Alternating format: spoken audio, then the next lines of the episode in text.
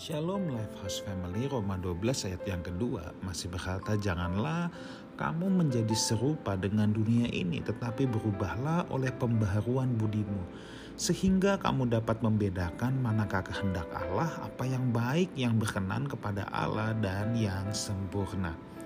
Kalau pada kesempatan yang lalu saya sudah membahas tentang serupa dengan dunia, sekarang saya mau fokus pada kata tetapi berubahlah oleh pembaharuan budimu. Nah saudaraku, untuk kita tidak serupa dengan dunia, tidak ada cara lain, kita harus berubah oleh pembaharuan budi. Perubahan pikiran, perubahan cara berpikir adalah hal yang paling pertama dalam kekristenan. Pertobatan dalam kekristenan itu harus diawali dengan perubahan cara berpikir. Kenapa? Kalau cara berpikir kita belum benar, maka kita tidak akan bisa menghasilkan perubahan yang permanen.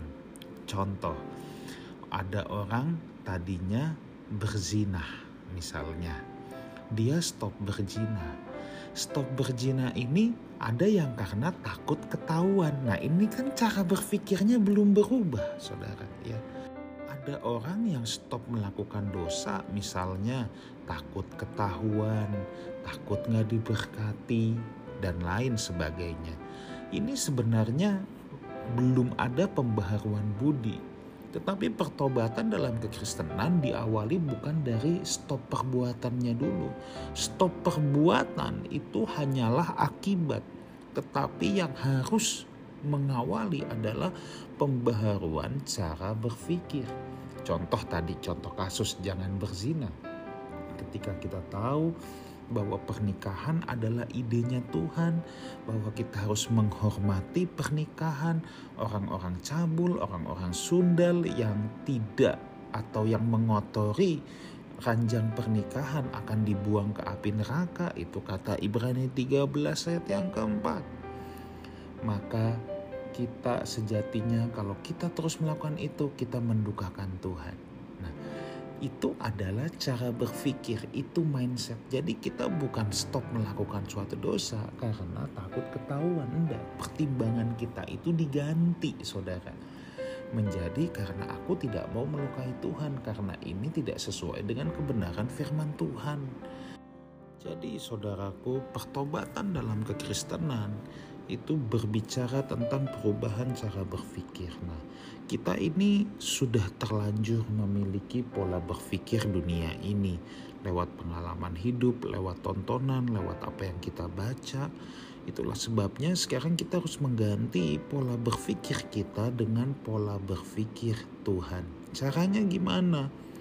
Untuk menemukan pola berpikir Tuhan tidak ada cara lain, kita harus belajar kebenaran firman Tuhan.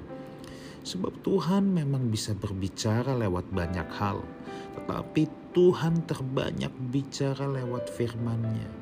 Kalau orang sudah tidak mau lagi mempelajari Alkitab, maka saya dapat pastikan dia tidak akan bisa mendengarkan suara Tuhan. Ada banyak orang yang bertanya sama saya, Pastor, gimana caranya mendengar suara Tuhan? Maka pertanyaan saya yang pertama adalah, apakah saudara senang baca Alkitab atau tidak? Sebab ada banyak orang mengharapkan hasil instan seperti Tuhan bicara di telinganya. Hei anakku, kamu jangan begini, kamu harus begitu.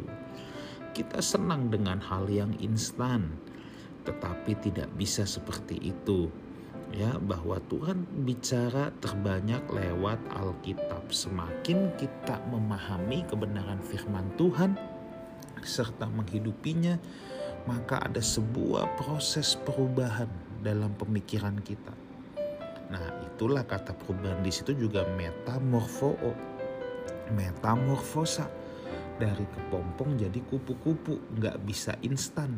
Dari ulat jadi kepompong jadi kupu-kupu, nggak bisa langsung jadi kupu-kupu. Sebelum kita jadi kupu-kupu yang indah, ada proses perubahannya dulu. Nah itulah sebabnya kita harus tekun belajar kebenaran firman Tuhan. Bukan berarti saudara harus masuk sekolah Alkitab, enggak, tidak. Tetapi saudara harus mencintai firman Tuhan dan berjuang keras menghidupi apa yang saudara ketahui. Dari situ ada proses perubahan pikiran yang akan terus-menerus terjadi. Kiranya Tuhan Yesus menyertai kita semua. Amin.